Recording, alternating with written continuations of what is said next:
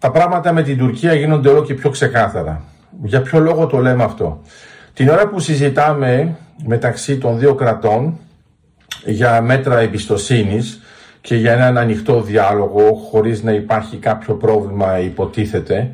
ε, βλέπουμε ότι η Τουρκία θα χρησιμοποιήσει αυτά τα δεδομένα έτσι ώστε να ενεργοποιήσει ξανά το τουρκολιβικό μνημόνιο με έναν διαφορετικό τρόπο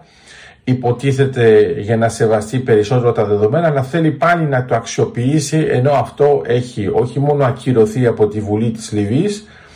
αλλά επίσης δεν έχει ψηφιστεί αρχικά και επειδή έχουμε κάνει την μερική οριοθέτηση με την Αίγυπτο έχει λήξει εντελώς. Βλέπουμε όμως ότι παρόλο που έχει λήξει επειδή η Τουρκία βλέπει ότι η Ελλάδα είναι πιο δεκτική σου λέει μπορώ και να το χρησιμοποιήσω για να δω πώς θα πάει το θέμα. Πρέπει να είμαστε λοιπόν πολύ προσεκτικοί,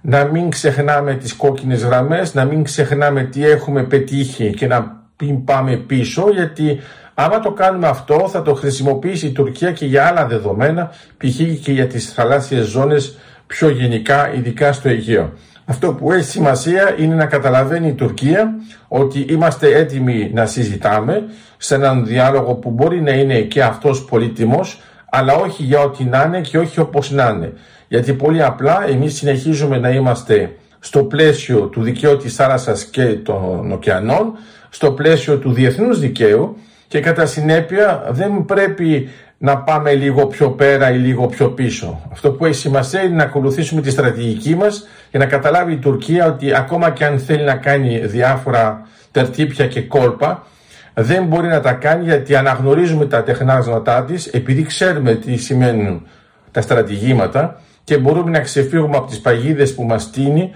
χωρίς να το καταλαβαίνουν μερικοί ραγιάδες.